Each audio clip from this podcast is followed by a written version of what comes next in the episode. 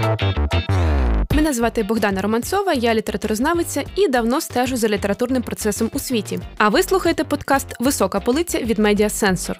Тут ми говоримо з українськими інтелектуалами про гручні премії, розумні книжки та найважливіші літературні події. І сьогодні ми говоримо про букера з однією з найкращих перекладачок з англійської Ярославою Стріхою, докторкою філософії Гарвардського університету, літературною оглядочкою, в якої, до речі, найкращий акаунт на Goodreads серед усіх, за ким я стежу. Завдяки Ясі читаємо українською Генрі Девіда Торо, Джуліана Барнса, Пола Остера, Кейт Аткінсон. І для мене одне з основних, що Алана Мура. Ясю, привіт! Привіт, вітаю! Спасибі величезне за запрошення і за можливість поговорити про улюблені книжки. Дякую тобі. І Сьогодні говоримо про Букерівську премію, яка нас багато в чому об'єднує.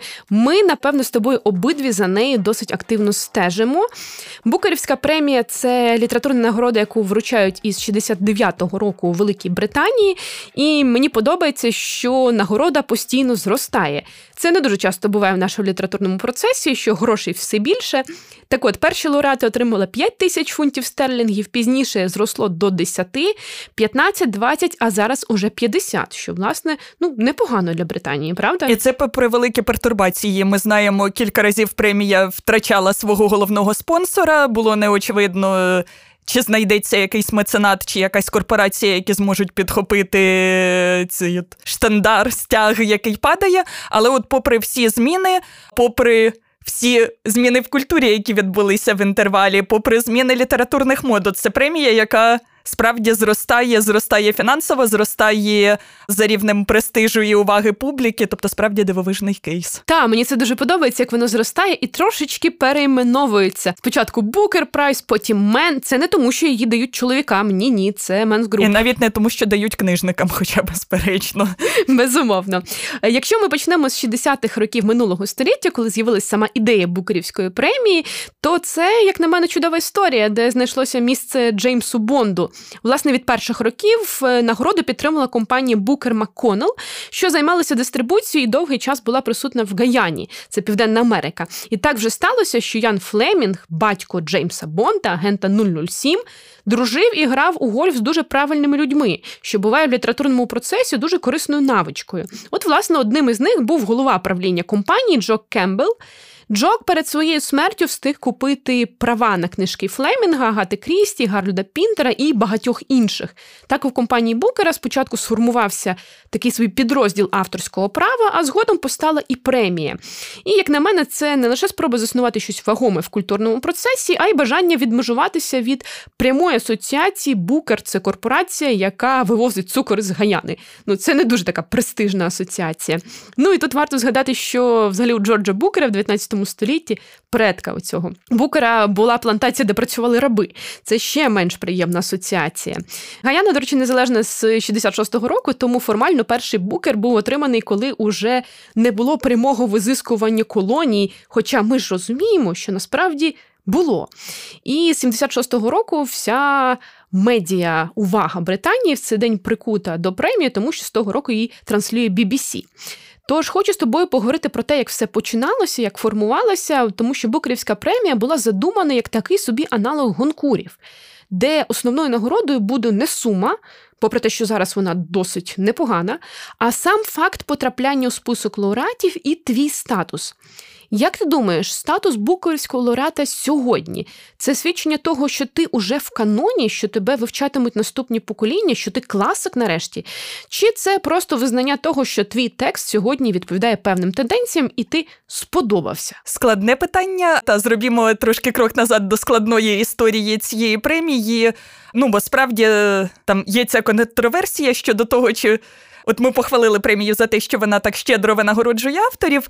А як ці гроші зароблені? Ну тут питаннячка, бо тут справді є ці темні сторінки з рабовласництвом. Тут можна згадати прекрасну історію 72-го, якщо не помиляюся, року, коли премію отримує роман е, Джона Бьорджера, відомого, зокрема, як мистецтвознавця. От україн... не на українському ринку він представлений, власне, не як автор художньої прози, а як автор мистецтвознавських текстів, дуже чутливих до балансів влади, які стоять за творами мистецтва. Він якраз із тих, хто заохочує нас дивитися не на яка красива картина, а на те, чому ми вважаємо цю картину красивою, які політичні стосунки, які владні ієрархії стоять за тим, що якісь об'єкти ми вважаємо цінними, а якісь не вважаємо. Вруйнує магію мистецтва, да? Абсолютно. Ну або навпаки, для мене це десь посилює магію, тому що. Ну, завжди цікаво знати, як щось працює. Та всі ми там з дитинства любимо дрібненькі механізмики з маленькими детальками. От коли ми бачимо, які складні культурні механізми стоять за творами мистецтва, ну мені це збагачує магію і досвід. Ну але от цілком соголосно з тим, що він робить у своїй літературній, не літературній, а мистецтвознавчій радше діяльності, приймаючи все ж Букерівську премію, він відмовляється від половини отриманих коштів і передає їх на Чорну Пантеру, рух за боротьбу за права чорношкірого, ну а також інших етнічних меншин населення. Причому рух радикальний, рух збройний. Оце як уявімо, якби там автор якийсь російськомовний, отримавши якусь російську літературну премію, от демонстративно віддав гроші на ЗСУ. Ну, уявити цього Степану неможливо. Бандері просто напряму. На пам'ятник Степану Бандері. Знаєш, з цього, з цього вручення є дуже смішний фоторепортаж. Всіх закликаю погуглити, е, де він читає цю промову, і є низка фотографій. І видно, як з кожним реченням все більше людей сидять, ну мало не з фейспалмом, опустивши очі долу, щоб, не дай Боже, ні з ким не перетнутись поглядом, особливо з фотографом. І наприкінці, коли він завершує, а там всі сидять, ніби такий бенкет, все дуже fancy, всі в таких сукнях. Просто видно, як всі вони в відчаї від того, що відбувається, а він такий, типу, наснажений. Типу, пранк удався. Це дуже смішна штука. Ну так, дуже така квінтесенційно берджерівська і водночас квінтесенційна для різних ліній напруги, які стоять за букером. Тобто, з одного боку, у нас є цей е, імперський проєкт, це премія, яка тримається на імперських грошах, ну і колоніальних проєктах визискування ресурсів е, з колишніх колоній. Е, використання арабської праці знов таки от колишніх підданих імперії. А з іншого боку, це премія, яка присуджується на рівних мешканцям метрополії, авторам англійцям чи авторам ірландцям, ірландці, мабуть, найуспішніші тут, і водночас авторам з усіх от розмаїтих. Е- Колишніх імперських володінь, які стали незалежними країнами. Тобто це про гегемонію, так? Про спробу об'єднати культурно те, що розпалося політично? Ну тут досить складно. Тобто мені подобається думати про цю напругу, тому що ну ми розуміємо, що це така от спроба робити британський світ. Так, тобто це вже країни, які розійшлися. І ми британці, так всі ми британці. Ну всі ми піддані імперії, над якою ніколи не заходить сонце, так би мовити. Це ж про Україну? Безперечно, світла Україна майбутнього. Тобто, ми розуміємо, що Зімбабве і Нова Зеландія в момент заснування премії не мають між собою нічого спільного. Вони мають кожне свою історію, свій культурний простір. Вони не перетинаються ніде, вони не дуже цікаві один одному крім Букерівської премії, де вони змагатимуться між собою. Тобто це як сліпе, знаєш, побачення. Можливо, люди б і не хотіли зустрічатися, але Букерівський комітет всіх зведе, всіх зведе в одному короткому списку. Один перстень, щоб всіх об'єднати. Так, і так. Це Букерівська премія.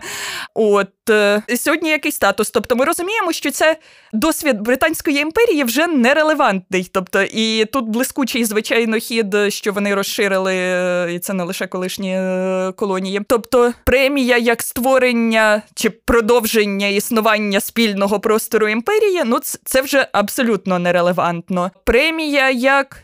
Створення культурної вертикалі і ієрархії, що є високою полицею, що є нижчою полицею, ну це теж нерелевантно. Ніхто з нас не ставиться так серйозно до ідеї а, вертикалі в культурі. Всі ми мислимо про культуру вже не в термінах єдиного дерева, яке там корінням сягає якихось там примітивних низових жанрів на вершині там інтелектуальний роман, там роман ідей і ще щось. Всі ми мислимо культуру як мохи і водорості. Мохи і водорості, ризома, от яка розповзається корінням і складається з багатьох осередків, які однаково цікаві, мають різні, але від того не менш цінні культурні пропозиції. Власне, от десь Букер з цим його об'єднанням різних англійських мов, різних способів розповідати історії. Він якраз оцю от ризоматичну, а не централізовану структуру десь і втілює. Та? Але ж є оцей певний канонічний аспект у ньому. Довгий список 20 людей, короткий 6, і один лишиться. Ну просто як володар перснів, справді. От є якесь бажання вибудувати якийсь список, і навіть потім із списків зробити список списків букер-букера. Ну але ж зауваж, як говорять журі, як говорять автори, які отримували букер. Ну тобто, якби так говорили автори, які не отримували букера, можна було б сказати us or losers, Вони просто не вміють програвати. Але є автори, які отримували букера, завжди про це говорять з певною такою вибачливою іронією. Ну що ну ніхто з нас не ставиться до ієрархії так серйозно. Ну і насправді щодо от вибудовування ієрархій.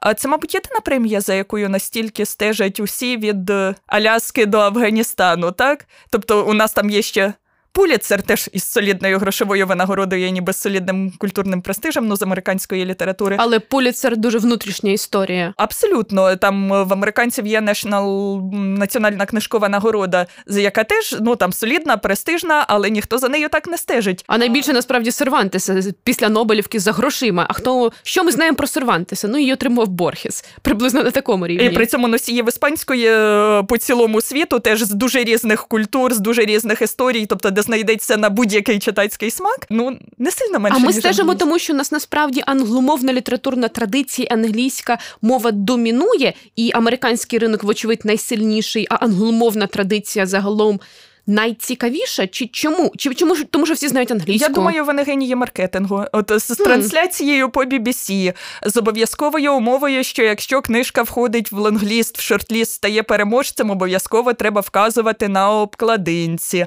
а інтерв'ю з авторами. Акторські втілення цього року були, інтерв'ю з блогерами. Там був, я тобі скажу, такий двіж із усіма, з королівською родиною, з якимись випадковими перехожими, з дуалі. Ліпа, яка розказувала, як вона читає і що, і ціла поличка книжок читає Дуаліпа. Мене це буквально вразило. Ну і всі ми потребуємо в році якихось. Урочистіших моментів. Ну, тобто є ніби оцей е, хроносикайрос, звертаючись до літературознавчих термінів, є простий плин історичного часу, який лінійний, є от моменти часу урочистого, часу от, зближення нашого повсякдення з чимось от майже сакральним. А раніше цю структуру от. Особливого циклічного часу ну, задавали загалом релігійні свята. Але в нас зараз така досить світська епоха. Тепер це Букерівська премія, так? А Для певних прошарків таким от моментом свята, моментом піднесення і єднання, мені здається, от та Букерівська премія як дуже штучно створена, але дуже важлива і радісна для нас от можливість згадати про те, що нас об'єднує, те, що за нами стоїть, те, що говорить нами наша літературна традиція, наше спільне літературне поле. Ну от та слухай, це не може бути пов'язано з тим, що британці дуже люблять ритуали і оці навколо ритуальні якісь практики. І вони вміють в ці ритуали, і вони вміють. Я, я, як ніхто. Бо я згадую, як робить шведський комітет і шведське журі, безсмертні Нобелівки. Вони виходять і, і завжди секретар. Зараз це Андерс Олсен оголошує приблизно так. Премію отримує такий-то чувак за гуманізм, дякую, книжки зліва. Ну, Це справді так приблизно виглядає. Ну, окей, є ще потім 10 хвилин, де він каже: «Е, також романи пам'яті, які надихають нас, і ми всі під враженням цього дякуємо дуже. Журналісти тим часом фоткають. Ну і власне, ну все це не виглядає як щось ну аж таке гучне. Ну це можна було десь там в Бердичеві в будинку культури провести, якщо гарну залу знайти. І а тут навпаки, тут це ціле шоу. Там я ввімкнула коли трансляцію в власне 26 жовтня. 26 листопада, то перше, що я побачила, це Бріджертони, які беруть в цьому участь. Оті от Бріджертони, які нетфліксівські. І мене це справді вразило. Давай трохи поговоримо про процес, про адміністрування і про те, як власне це працює за лаштунками імперії, скажу так. Є адміністративний орган, який курує премію, і є щорічно оновлюваний консультативний комітет. Там є два видавці: автор, літагент, бібліотекар, представник фонду. І оця розмаїта тусовка обирає власне журі з п'яти осіб. Як правило, це відомі літературні критики, це професори, це письменники, Це попередні букерівські лауреати, аби вони побачили, як страждали, обираючи їх. Ну, я думаю, там справді є якийсь в цьому резон. І далі, власне, журі спочатку оголошує довгий список, це десь 20 назв, і короткий 6, а потім уже остаточне рішення.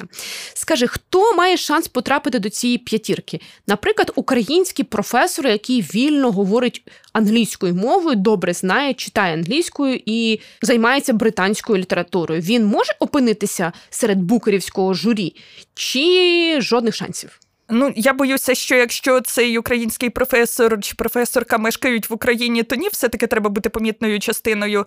Ну хіба що там в журі є представник від простого читацтва? Тобто, от ну можливо, зараз, коли багато українців опинилося за кордоном, можливо, хтось із наших там акультурується і просте увійде... читацтво. А росте читацтво. Ну а знов таки там е, от багато українських дітей опинилося в Британії. Можливо, вирішили вони от будуть, по-перше, писати романи, які увійдуть в. Е, шортлісти Букарівської премії, ну а можливо, увійдуть в журі. Діти, якщо красив... слухаєте, пробивайтеся, вибивайтесь, бийтесь головою обліт. Там далі можна буде увійти в Букарівське журі. Так, це майже цитуючи класика. Тобто неможливо, так, українським? Мені здається, ні. Хоча, так би мовити, куточком українська адженда була представлена в журі міжнародної букарівської премії, де нагороджують автора е, перекладеного на англійську тексту і що важливо перекладача. От минулого року в журі був Уем Блекер, який е, важливий фахівець з української літератури, і, зокрема перекладач Прохаська на англійську. Тобто, навіть якщо українських авторів чи професорів чи ще когось у журі не було. А люди, які глибоко зацікавлені в українській літературі і глибоко її знають, там усе ж були. Тобто ми так потихенечку, потихенечку дотягуємося. Простягаємо свою українську руку всюди. Мацаки. Мені хочеться, щоб рука Ки... рука Києва, знаєш, це було якесь уже стале поняття. Хочу з тобою поговорити трохи про тенденції і про суб'єктивність вибору. У 22-му році минулоріч е, нагороду дістав ланкійський письменник Шехан Каронотілака за роман Сім місяців Малі Алмейди. І тут я хочу трохи розібрати по людях це журі. Власне, тоді журі очолив письменник і телеведучий Ніл Макгрегор, історик культури, який власне веде програми про культуру. Ну і колишній директор британського музею і автор, зокрема, прекрасної книжки Історія світу в ста предметах з британського музею перекладена українською. Так, Величезний спеціаліст і авторитет в цій сфері. Була критикиня Шахід Хабарі, яка теж розповідає про культуру і мистецтво на телебаченні, теж відома критикиня. Була історикиня Гелен Кастор, романіст і критик М. Джон Гаррісон. Він так і зветься М. Джон Гаррісон, це його псевдо, конголезький прозаїк і поет. Теж інтелектуал Ален Мабанку, і, власне, переміг роман про фотографа, який після смерті має сім днів, аби зрозуміти таємницю своєї загибелі, і водночас нам розповідають про війну на Шрі-Ланці. Це роман про митця, і тут у нас підходить багато хто з журі, наприклад, арт-критикиня. Е, це історичний текст, і це у нас Гелен Кастор. Це кроскультурний текст, і тут привіт Мабанку каже нам. І до того ж, коли оголошували, я навмисно послухала, говорили про блискучий стиль, формальні знахідки і все навколо. І це дуже критичне таке обґрунтування, ніби його писав сам Гаррісон. Я, звісно, зараз утрую, маніпулюю і намагаюся показати вам це як дещо механічний процес. Однак, чи не стає рішення таким собі супом із готових інгредієнтів, які ми, коли бачимо, ми можемо вгадати згадати. От Якщо покласти там буряк, картоплю, моркву, м'ясо буде борщ точно. А якщо покласти сир, цибулю, то буде цибулево-сирний суп. Тобто, дивлячись на журі, ми можемо передбачити переможця залежно від їхніх дуже суб'єктивних смаків та типів занять. Мені здається, що ні. Тобто, ми завжди виходимо з. Кінцевого наслідку, так? Ну і ми можемо там теоретизувати. Ми можемо теоретизувати, що у нас там за кілька років до того наш Ниніш, ну не нинішній минулорічний Нобелівський лауреат з літератури Абдулразак е, Гурна був у журі, і того року е, перемогу здобуває запроданець Пола Бейті. Таким чином, ми можемо припустити, що автор зацікавлений у постколоніальних прочитаннях, надасть е, ну і обстоюватиме перемогу автора, який критикує наш світ, який хоче вірити, що він такий пострасовий. Живе в світі повної рівності, а насправді таким не є. Але ми не знаємо, як виглядають в реальності ці обговорення за лаштунками. Зазвичай ми дізнаємося, коли щось іде не так. Скажімо, коли перемагає Келман, і там половина журі каже, ну це була помилка, це була страшна помилка, це абсолютно нечитабельний роман. Коли все добре, є якийсь консенсус, чи бодай ні в кого немає великої відрази, ми не дізнаємося, хто обстоював що. Ну і завжди, як ми розуміємо, ходять е, якісь е, чутки про те, що а, все підлаштовано, там хтось із кимось е, там п'є на новорічній вечірці видавця, в когось спільний агент, і вони будуть тягнути там свого колегу. Ну і напевно, справді в шортліст можна протягнути когось, але на рівні переможця це настільки непередбачуваний суп, що крім як літературна вправа, ну уявити, хто з журі обстоював яку кандидатуру. Це, напевно, не найпродуктивніше заняття, хоча, звичайно, всім нам цікаво, як це відбувається, тому ці теоретизування я дуже люблю. І навіть, напевно, ними подекуди зловживаю. Мені теж дуже подобається потім підганяти все це, знаєш, під якісь красиві інтерпретації. Такі, ось подивіться, що ми накидали туди. Ну і цікаво завжди підганяти. Там кожен рік е, переможець, ну це щоразу інше журі з іншими вподобаннями, переможець досить непередбачуваний, але ми постфактум озираючись на десятиліття можемо сказати, намагатися вивести якусь тенденцію. Хоча, можливо, не було тенденції. Ми просто домальовуємо між цими от окремими точками, як в дитячому малюнку, якусь лінію, і намагаємося в цій лінії вчитати якісь пояснення. Це знаєш, як греки дивилися на небо і казали: Оце сузір'я, не знаю, вершника. І всі такі, та ні, це безладне скупчення. Такі, ні, ні, подивіться, це кентавр. Всі такі, який кентавр? Це кентавр Абдайка виявився, знаєш знаєш. Це завжди дуже смішно, коли вони починають, е, ну не завжди, але буває, що коли журі починає про щось говорити, це навпаки не йде журівство на користь. Я згадую, як у 80 якомусь там 80-му році очільник журі сказав, що він би таким, як Пруст і Джойс премії би не давав, і взагалі він цих двох не, не читав. А кому він дав? Він дав, я вже не пам'ятаю, кому саме тоді е, він дав. Це був здається, або 81 або 80 рік. Напишіть, до речі, в коментарях, якщо пам'ятаєте. Але після того Салман Ружді, який отримує свою нагороду через три роки, в 84-му сказав, що це просто журі Кілджойси і антипрусти, і він взагалі не хотів би мати з ним нічого спільного. І мені здається, що наступна інтерація журі вони дали Салману Ружді е, для того, аби підтвердити, ми не такі, як оті от придурки. Ти знаєш, така така спроба виправдати себе наперед. Ну регулярно, коли хтось от починає розказувати, що а от букер весь куплений, ну не куплений, а детермінований знайомствами. Всі щоразу кажуть, от Салман Ружді він стільки ображає лондонський літературний істеблішмент, йому точно не дадуть. Ну а після того він отримує чергового букера букерів, ну і втираючи сльози чеком, йде в туман. Дописує чергову автобіографію, яка теж дуже добре продасться. Власне, починаючи з 70-х років, в Букерівському журі постійно щось закидають із перших років існування.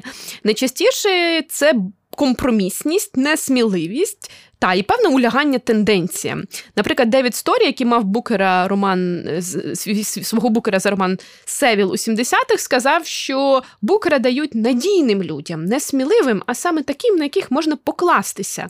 От Джон Бергер в цій промові сказав, що премія стимулює конформізм і звичний успіх. Тобто такий от несміливий успіх, а такий звичний успіх. Е, успіх типового британського бур- бюргера, скажу так. Очільниця журі 83-го року Фей Велдон уже сама визнала, що завжди йдеться про спробу уникнути певних проблем. І якби Букерівський дім це був аристократичний дім, у нього було б гасло 50 років оминаємо гострі кути, мені здається, знаєш, якось отак. Чи трапляються сміливі рішення серед букерівського журі? Чи це завжди якась дуже компромісна історія? Що б ми вважали сміливим рішенням? У нас немає от єдиної культурної ієрархії, та в межах якої от вихід за її рамки є явною сміливістю і культурною провокацією. Наша література настільки сучасна, настільки розмаїта, що я не знаю, який стиль вважався б от прямо радикальною інновацією. Тобто поняття літературної провокації і сміливості загалом. Ми його любимо, але реально воно щось значило, мені здається, по той бік вододілу між 19 і 20 століттям. Ну та якоюсь мірою букерівський текст це те, що ну в дуже багатьох випадках це те, що збігатиметься з визначенням там хорошого тексту для книжкових клубів. Це текст, в якому піднімаються важливі питання культурної генеалогії. Це текст, в якому там достатньо багато персонажів, щоб знайшлося щось для кожного і щоб обговорити ідентичність, історія, пам'ять, родина. Е, нижчі класи е, раз на 10 років, умовно кажучи. Там. Знаєш, ти сказала нижчі класи, я згадала історію. Здається, Букер 2022, де очільниця журі у відповідь на презентацію цього клубу. У них є різні читацькі клуби, які беруть участь в цьому процесі. І там був читацький клуб із якогось дуже такого промислового містечка. І вона сказала: М, в вашому клубі, напевно, є кухарка та сталевар. І почала сама сміятися з цього ну геть недолугого та неінтелігентного жарту. І оцей, мені здається, дуже показовий приклад, як інтелігенція кидає оцей шматочок букерівського хлібу простим робітникам. І робітники зазвичай шотландці. От якось за нижчі класи зазвичай відповідає Шотландія. Там от Шаггі Бейн, Та-та-та. якого 21-го року, здається, переможець. І вже перекладений українською. І вже перекладений українською прекрасною Лою Євтушенко. Так, ми, власне, говорили про тенденції і про сміливість. Так, ну тобто, напевно, найекзотичніше і найсміливіше з усього, що там можна згадати останнім часом, ну що прямо от я здивована, що це перемогло. Це власне запроданець, який такий полемічний трактат дуже в дусі. Ну, напевно, свів та його скромної пропозиції, яка, як пам'ятаємо, полягала в тому, щоб е, біднота продавала своїх дітей на їжу. Ну, от в запроданці головний герой, який не переймається за своє бідне, етнічно змішане містечко, яке всі навіть сусідні округи виписують зі своїх карт, щоб воно їм не псувало статистику, він вирішує, хм, ну напевно, щоб привернути увагу до проблеми, треба відновити тут рабовласництво, сегрегацію, оголосити школу там, от тільки школою таких, от куди там. Зганяють дітей етнічних меншин, хоча насправді там білих дітей ну, з роду не було, бо містечко таке. Ну і починається судовий процес проти Сполучених Штатів цього героя. Тобто, це такий дуже злий сатиричний полемічний текст на злобу дня, в якому, напевно, якоїсь от політичної суспільної.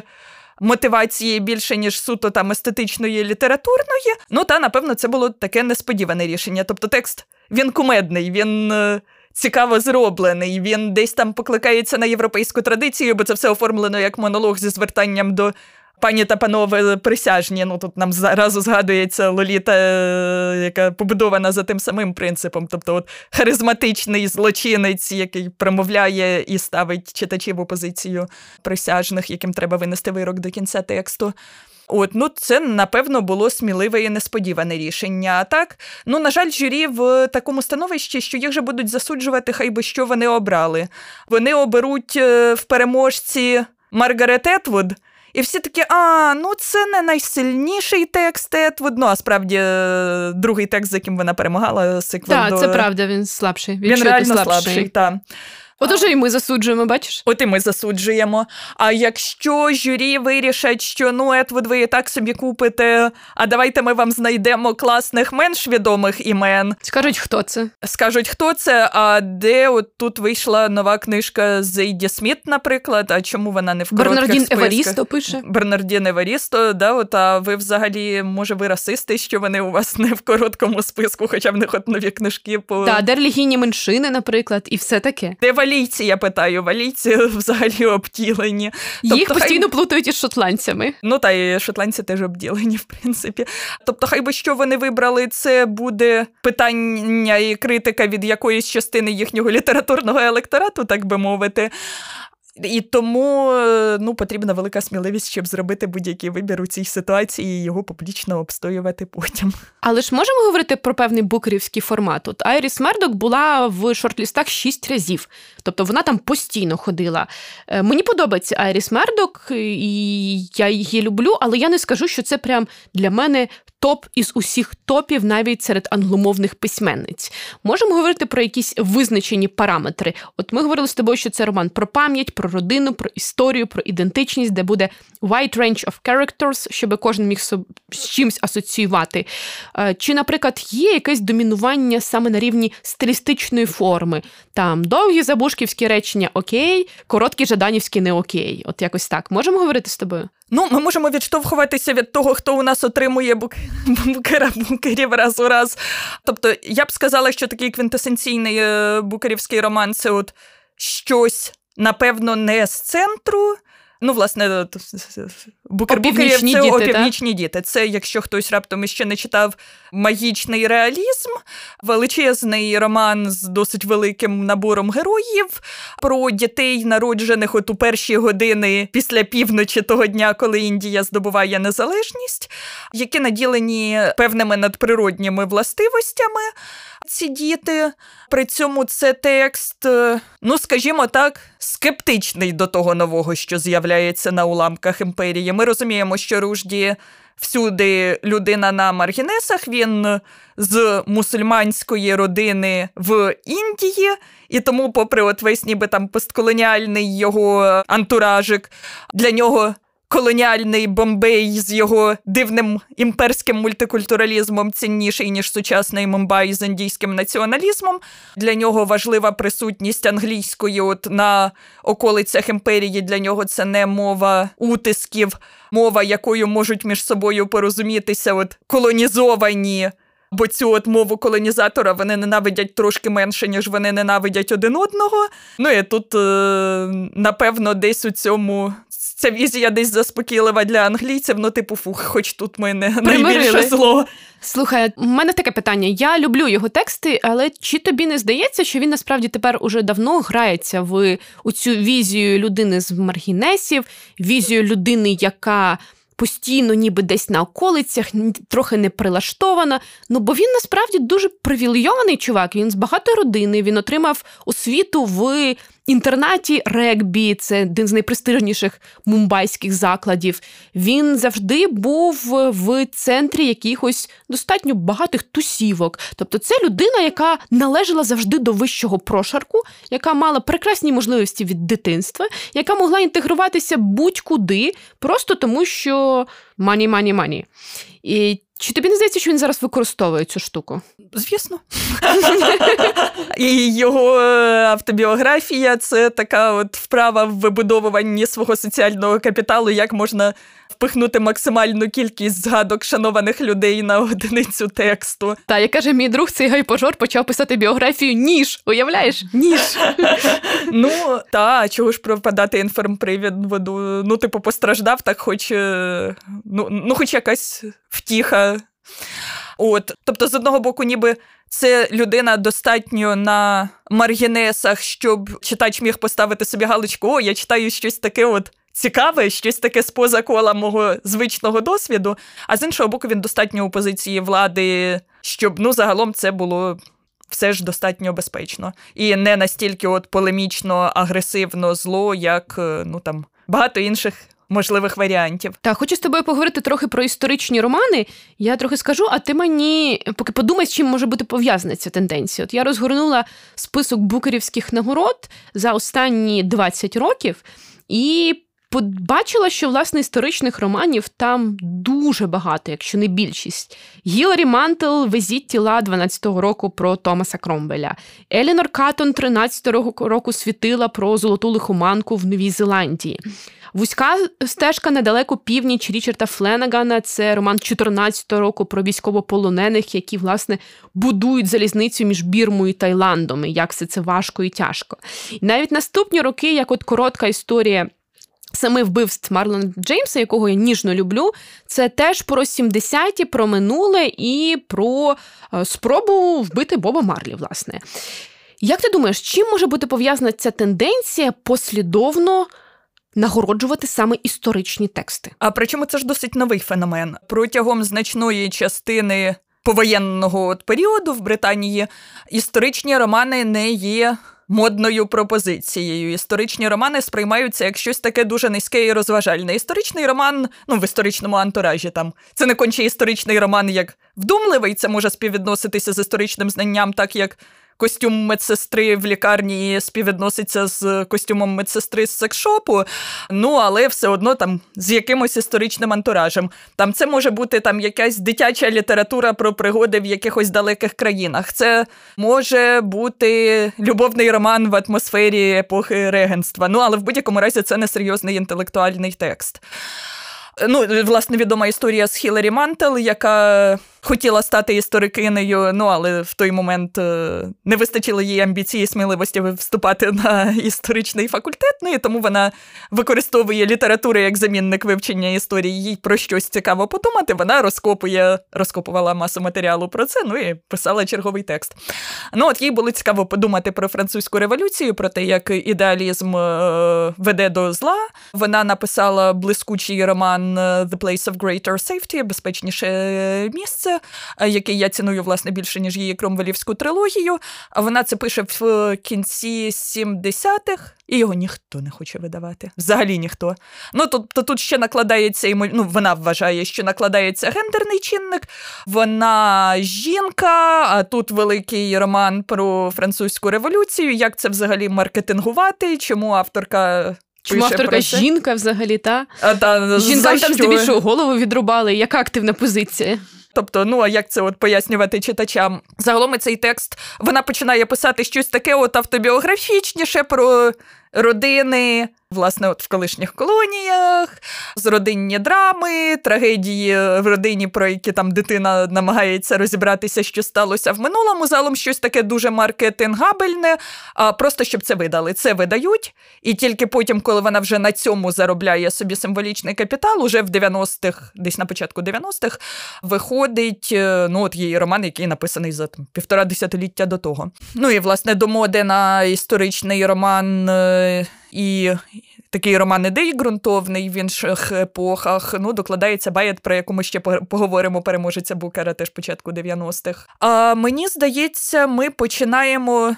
Про щось думати, коли воно опиняється під загрозою. Ну, тобто, звертаючись до іншого нашого улюбленця із філософа Слотердайка, ми зазвичай не думаємо про те, що живемо в довкіллі, дихаємо повітрям, доки це не починає нести загрозу, наприклад, доки там не з'являється ймовірність, що в повітрі може бути отруйний газ.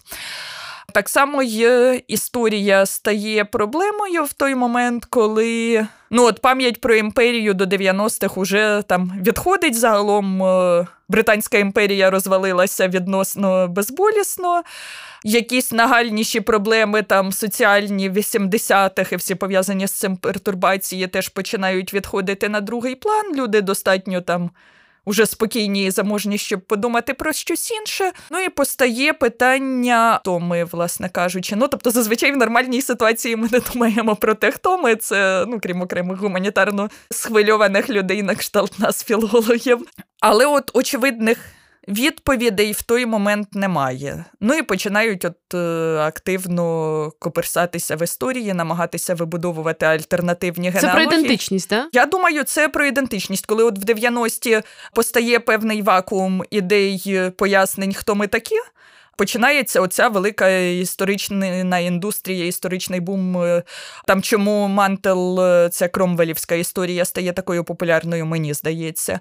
Ну тому що це зміщає наголос з історії як історії королів на історію як історію Людей. маленької людини, яка завдяки своєму розуму, заповзятливості, інтуїції, великому везінню може там змінити траєкторію своєї долі і світу насправді. І світу насправді. Британська так? мрія, так? Британська мрія, та ну тобто він все одно, звичайно, при дворі, ну бо така їхня історія, але наголос уже не на королю і його численних королевах. Це вже такий дуже дивний. Ну тобто вони виглядають дивними і недоречними вже тоді, ну тим паче дивнуватими зараз. А от зміщується, от на що у нас софіти сяють на цій історичній сцені. Знаєш, в мене була така теорія, що можливо, чому тоді не зважали на історичні романи в ті часи, про які ти кажеш, через постання концепції історії повсякдення французької Броделя, Легофа і компанії, які дуже цікаво писали, по суті, дотримували дотримуючись літературних законів. І якщо люди хотіли почитати щось серйозне з історії, документально підтверджене, і при цьому захопливе, вони йшли до французької школи історії, і їм просто не потрібні були оці романи, тому що художнена історія у них уже була, хай експортована. Як думаєш, це може так бути? Я не певна для французів хороша, хороша версія. Британці мені Здається, от вони ж що у них там в центрі літературної панорами в той час. Ну, по суті, от всі ці сердиті юнаки, ну які вже станом на 80 не юнаки, Старі а такі сердиті вже юнаки, та? Та, ну такі вже трошки підтоптані, але всіляко тримаються. Сердиті діди, це нам знайомо, так? Ну так, власне, сердиті діди, ну які починали як сердиті юнаки. Ну і там десь якісь соціальні мотиви, щось таке злободенне, щось таке от про епатувати публіку. І навіть люди, які там ну, нам, можливо, запам'ятаються чимось іншим, е, букера отримують за щось таке більш соціальненьке. Там Пенелопа Фіджеральд з офшор історії про. Дивну спільноту людей, які живуть на баржах на Темзі. Тобто, просто в той момент, мені здається, нагальнішими є трошки інші проблеми, і трошки інші способи розповідати історію. Ну а потім, от в 90-ті, справді відбувається цей злам, і зараз е, та досі триває насправді. Да, та досі абсолютно. Ну та Шегі Бейн ж зовсім нещодавно дістав. і Це ну це не зовсім історичний роман, але це роман про формування, про ідентичність. Ну так, з іншого боку, в який момент ми починаємо вважати щось історією. Тобто е, там в 80-ті відбувається дія в Шегі Бейн. Да, да, да, 70-ті речі. Ну так, ну з одного боку, та це вже не сьогодення, але якщо маркувати це як історію, ми ніби кажемо, що це вже подолано, це вже перевернута сторінка, це це вже знешкоджено. Ті проблеми, які описані там, вони вже нас не стосуються. Ну а там дія розгортається в такій. Бідній е, спільноті в Глазго, де повна соціальна безнадьога, безробіття, алкоголізм е, і так далі. Ну і ми припускаємо, що напевно спільноти, де система соціальної підтримки держави зазнала поразки, ну вони напевно існують і зараз. В кожній країні вони існують так чи так. Ну так, тобто я напевно, що це б я маркувала як історію. Це якраз десь ближче до цього попереднього букерівського тренду. Знаєш, я помітила, що ця історія про те, як все погано в цих спільнотах. Ну, Джеймс Келман до чого ж все це пізно, це теж абсолютно про те саме. Це теж про робітниче Глазгу, бійки, поліції, заворушення і повний треш. І вона десь раз на 30 років Букерівський комітет має нагородити щось про бідні райони і те, як там все погано і як всі там п'ють. Тобто це якась теж такий порядок денний. Слухай, хочу з тобою поговорити про тему, яку ми згадали, однак висвітлили ще не повністю. До 2014 року Букерівська премія була сконцентрована на країнах співдружності, на книжках ірландських, англійською мовою. Далі все розширилося. І найчастіше, якщо гуглити критика Букерівської премії буде стаття про те, що дарма ви дали можливість штатам брати участь у цьому процесі. Мовляв, що американський ринок дуже сильний, він потужний, він виробляє багато книжок, і таким чином ми насправді позбавляємо багатьох англомовних письменників, не американців, шансів щось здобути. Ну, запроданець це американський роман, і він дуже американського штибу. Скажи, ти згодна з тим, аби штати брали участь в Букерівській премії? От якби ти була в журі, ти б казала їм так чи ні? Скажімо ми вже не можемо екзистенційно виправдати оцей вибір утримувати премію для колишніх колоній. Та? Тобто вони ну, з тим же успіхом ми можемо влаштувати премію для письменників, яких звати Пол, для людей з країн, назви яких починаються на Англія, Ангола, Афганістан. Тобто пояснити, чому не Америка, чи чому не автори з громадянством будь-якої країни, які пишуть е, англійською. Ну, напевно, це Просто важко пояснити з іншого боку, в світі існує стільки всього непоясненного, наприклад, британська монархія. Що може найби і було. Мені здається, що це така спроба от зберегти свою культурну релевантність, максимально розширити е, коло зацікавлених людей, е, можливо, якусь нову аудиторію, залучивши от е, авторів з по той бік. При цьому з авторів по той бік великої калюжі, ну ми вже згадували, власне, у них є велике розмаїття своїх е, премій, які там структурують той літературний процес. І дуже закритих. Пуліцер каже. Американцю, який бажано писав би про Америку, там навіть це сказано в формулюванні. Тобто вони, на відміну від британців, ні до кого не відкриваються. Ну так, попри, звичайно, те, що їхня масова культура це той простір, в якому живемо ми всі, так? Тут такий ексклюзіонізм певний є. Чи не варто було просто дати всім англомовним, а потім така зірочка і крім американців? Ну та і скільки було б обговорень до питання про збереження релевантності, можна було б навіть е, говорити, що це там протикультурної гегемонії. Та, а якась кількість е, читачів лівого спрямування цілком схвалили б це як позицію. Коротше кажучи, були б плюси в того, щоб е, зберегти премію для авторів, які не мають інших майданчиків, щоб от підсвітити себе. Ну а для багатьох авторів там е, ланкійців тих самих, ну як які в нас іще можливості зустрітися з ланкійською літературою, от крім як на букері, та ніяких приблизно. А от з американською літературою ми зустрінемося так чи так. З іншого боку, я б не сказала, що Букерівська премія якось там посутньо змінилася після цього 14-го чи 15-го року, коли вони починають дописати. Чи якого року? 14-го, власне, так. Мені здається, радикальніша зміна от відбувається десь в 90-х, але от зараз ну минуло ще з одного боку замало років, щоб судити, але сказати, що це якийсь новий букер, змінений до невпізнаваності, ну я б не... і вони дуже обережні. Можемо сказати, що сьогодні букер це про консервативність? Ну, цьогорічний букер, наприклад, члени журі підкреслено вибрали.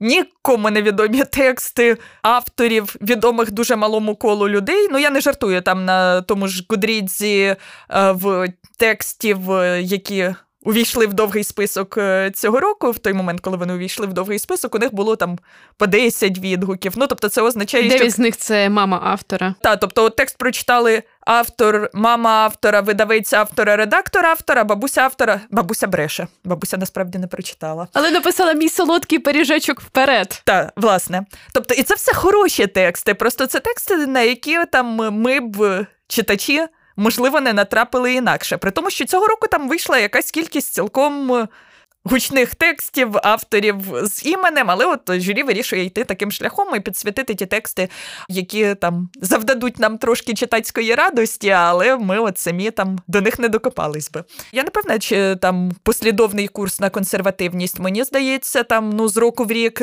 це звичайно мінятиметься, але загалом ідея підсвітити щось таке несподіване. Ну чи там е, власне минулорічні ці сім місяців е, Малі Алмейди. Це текст, який в 20-му році, якщо не помиляюся, виходить на, по-моєму, в Індії він спочатку виходить в трошки іншій формі, комерційно провалюється, тому що це дивний текст, який про дивні історичні події в е, війнах на Шрі-Ланці чорт ногу зламає. Більшість людей про це знає рівно ні чорта. І тому він не написав, щоб розказати бодай щось. Власне, потім за цей текст погоджуються взятися британські видавці е, за умови, що він це все-таки трошки перепише і зробить таким приступнішим для міжнародної аудиторії. Там відредагує, прибере якісь дуже специфічні деталі, незрозумілі нікому, чи пояснить їх. Ну і от уже там текст у своїй цій переписаній міжнародна аудиторія friendly формі здобуває перемогу. Ну, знов таки, це не дуже консервативне рішення. Це такий невдаха від ну не те, щоб геть невдаха від літератури, але явно не. Не Маргарет Етвуд. Та, але тепер текст відомий. Скажи, у цій штуці переписування у цьому аспекті е, це просто здорова редакторська робота, оцей класичний structural е, editing, коли е, агент або видавництво працює над текстом разом із автором, чи це спроба насправді все підігнати під певний західний зручний формат? От у нас постколоніальні романи, будь ласка, ми звикли до такого. Не виходьте дуже далеко від звичної форми. Ну, звичайно, іде це творення глобальної літератури, де не можна надто сильно висовуватися, так чи так. Але ну тут що цікаво, це підганяння під глобальну літературу, воно є і в англійській літературі. Кадзуо Ішигуро десь е, розповідав, що коли він писав е, свої теж власне букерівські е, Remains of the Day, які українською перекладені залишок дня. залишок дня. Він детально досліджував цю епоху, ці 40-ві, 30-ті. І він точно міг описати, які там ложечки, яке там е, як побутове це життя влаштоване, а потім він ну, значну частину цих згадок викидає, тому що текст мусить бути доступний для міжнародної аудиторії, хай би що це було. Тут ми можемо говорити про те, що Кадзуо Ішігуро, звичайно, теж, ну, хоча він росте, по суті, в Англії, в Британії, він е, японського походження, тобто, можливо, він от свідомий того, як якісь культурні артефакти не зовсім вписуються в е, сприйняття. Ну, але, от, тим не менше, ніби текст написаний англійською зсередини Англії про. Події в Англії теж може підганятися під е, максимально стравний формат. Все підганяється. Скажи, а нам в Україні потрібна така премія, як Букер, чи у нас вона була би зайвою? Ну, всім нам треба, особливо в нинішні темні часи, всім нам треба свята. Всім нам треба можливість поговорити про те, що важливо, і про те, що ми любимо. Ну, якщо для нас література це те, що для нас важливо, і те, що ми любимо, звичайно, премії треба. Напевно, Шевченківська премія могла б відігравати цю роль. Але там ну от проблема оця з процесом номінування, де номінують е, завжди багато досить своєрідних текстів, які ну от читав автор, мама автора, бабуся автора, і і і не видно перспективи, щоб це коло сильно розширилося. І при цьому не завжди номінують е, тексти, фільми, вистави, які насправді мають вплив, які ну, задають наші там глядацькі читацькі очікування. Тобто, напевно, там е, можливо журі могло б займати якусь проактивнішу позицію і, і підтягувати тексти, навіть якщо вони не номіновані. Та в Букері це можливо, до речі. Та в Букері е, там складний досить процес номінації. Видавці можуть е, пропонувати зі своїх видань. Один текст, якщо в них не було їхніх раніших так, видань у шорт-лісті за останні п'ять років. В цьому разі вони можуть номінувати трьох, якщо не помиляюся, плюс поверх цієї квоти а, Власне, якщо є новий роман автора з шортліста, то от вони йдуть поверх цієї квоти. А якщо видавцю і цього мало, то вони можуть е, подавати на аркушику списочок, що вони теж вважають вартим уваги, і тоді журі розглядають оці от списки того, що теж варто уваги, і можуть додати. Отак. Ну, тобто, от, можливо, якийсь такий механізм теж мав би сенс у нас. Ну і в нас е, премії, що у нас зараз з великих премій лишилось? Ну, BBC, BBC, Шевільова, якщо говорити про есеїстику. Ну, це есеїстика, це все-таки да. вуща галузь. Та, Шевченківська, і, власне, ну, є списки, списки там Еспресо ТВ, от таких е, на кшталт каналів, які були раніше, якісь медіа списки є. Але вони всі досить, е, ну там, умовно, списки Еспресо, це там цікавить е, аудиторію саме от цього каналу, ну плюс там аудиторію кожного автора, який потрапив до списку. Справді, у нас дуже-дуже мало цього. А от чогось е, національного рівня, яке при цьому мало б можливість робити промоцію, робити трансляції по телебаченню, влаштовувати оце радісне очікування. От там 10 днів до оголошення премії, 5 днів. Дивіться трансляцію всі. Коронація слова, але вона теж дуже жанрова, дуже занурена в певний текст. І коронація націлена, мені здається, все-таки для авторів-початківців. Або жанровиків. Ну або жанровиків, що насправді теж дуже класно, але в нас вони теж от не підсвітлені абсолютно. У нас е, не присутні автори детективів, автори фентезі, вони можуть мати велику аудиторію поза тим, але вони зазвичай не стають предметом активного обговорення серед професійної. Це правда. От ми не маємо шансів, до речі, дістати Букерівську премію. На жаль, наші українські автори, ну, чому? але міжнародний. автори, автори, чому можуть, якщо український автор напише чи авторка напише роман англійською? Так, я про це говорила якраз нещодавно. Таких прецедентів поки немає, щоб було одразу англійською високого рівня, щоб було помічено в літературному процесі. Або може я помиляюся, може хтось уже такий був. Не було. Тобто, єдине, що ну не англійською, але можемо згадати приклад німецькою, мабуть. Естер Каті Петровської, прекрасний е, роман про ну чи спогади, роман, мабуть, все-таки про історію родини. Так, він як роман класифікується, да. Ось, е, тобто, от якийсь такий прецедент, наприклад, цілком може вирости зараз, коли знов таки багато українців опинилося поза Україною, і а раптом це їм дасть контакти у видавничій сфері, і вони матимуть більшу хоробрість писати навіть своєю нерідною мовою і намагатися донести свої історії до читача. Так що тримаємо кулаки за тих із наших, е, от, хто хто починає писати за, зараз, так. за букера чи інші премії. А от міжнародний букер ми, власне, маємо хороші шанси, навіть не пишучи англійською, тому що це нагорода перекладачам і авторам. І це насправді унікальний випадок, коли навіть грошова нагорода вона ділиться навпіл. Як ти думаєш, навіщо? Британському літературному процесу підсвічувати переклади і перекладачів. Та це дуже зворушливий справді жест, що перекладач там дуже помітний і в промоції навколо цієї премії. Там багато інтерв'ю з перекладачами, які стають такими теж от зірочками. Ну, це знов таки прекрасний хід, от, е, і прекрасне це маркетингове чуття корпорації навколо Букарівської премії, тому що, якщо подивитися, там переклади займають не таку велику частку англомовного ринку. Це не український ринок, де переклади займають там половину, 60% в полиці фікшену, наприклад там е, переклади це ну, менше 10%, це, мабуть, 5%, ну щось на кшталт того. Але вони непропорційно добре продаються. І зацікавлена в цьому часто молода публіка. Тобто, щось порядка 50% читачів перекладної літератури це жінки віком від 15 до 35. Тобто, це люди, які, якщо пощастить їх там не зіб'є машина, вони будуть читати і купувати книжки, і купувати там мерч Букарівської премії, умовно кажучи, ще протягом довгих років і років. А можливо, ще й наступних читачів виховають. Тобто зробити от інформпривід навколо літератури, яка ще не така популярна, але здобуває дедалі більший от шматок цього пирога на ринку.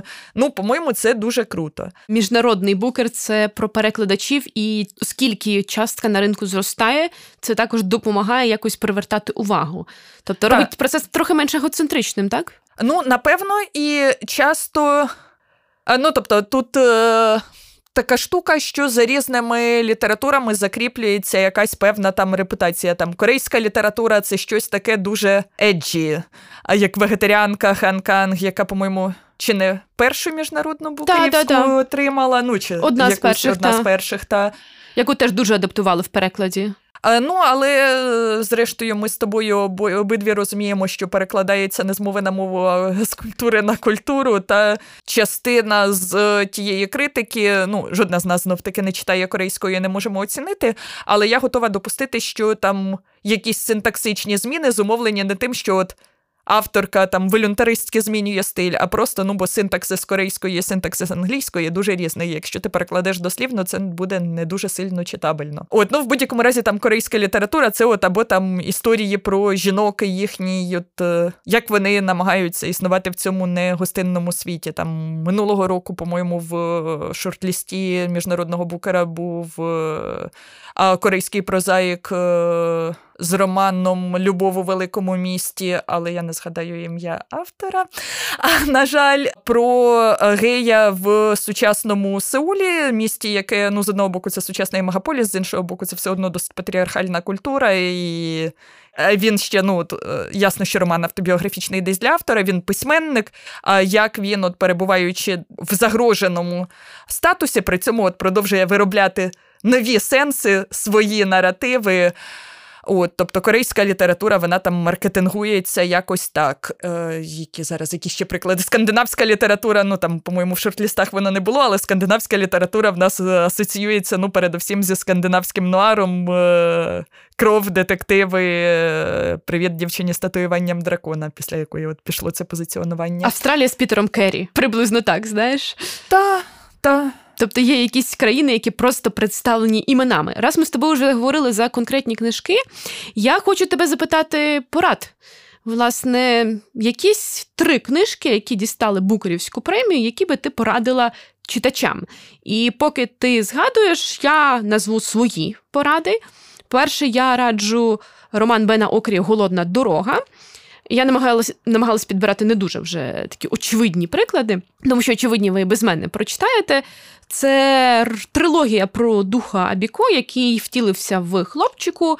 Дух Абіко це духи дітей, що померли немовлятами. Цей хлопчик не зміг померти, тому що пошкодував свою маму.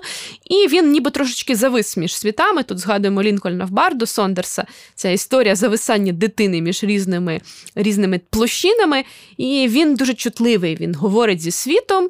І це історія, власне, про таку дуже непросту реальність. про гарну і нещасну маму, про батька, який такий трохи більш грубий чоловік, який працює вантажником, про голод, тому що Африка і голодна дорога це буквально голодний дух, який чатує на подорожніх і намагається їх вхопити. Це десь близько до магічного реалізму, але мені здається трохи цікавіше, бо до магічного реалізму ми вже звикли, а тут у нас абсолютно інший контекст. А другий текст, який я вам раджу, як текст-виклик, це власне згаданий Келмон, до чого тут все це пізно. Бо мені здається, те, як він працює з робочим сленгом із Глазго, це можна одразу якби поїхати з глузду. Якщо ви готові до дуже складних викликів, до розбирання тексту на такі цеглинки і збирання його назад, то ви побачите насправді якусь міру навіть щемливу історію, бо це якраз головний герой, якому ми ні разу не співчуваємо. Він такий грубий, неприємний робітник, який постійно лізе в бійку. В якийсь момент він втрачає зір, і далі виявляється, що навіть людям, які нескінченно не схожі на нас, ти можеш співчувати. Бо далі, власне, його пригоди вже як людини зі сліпотою.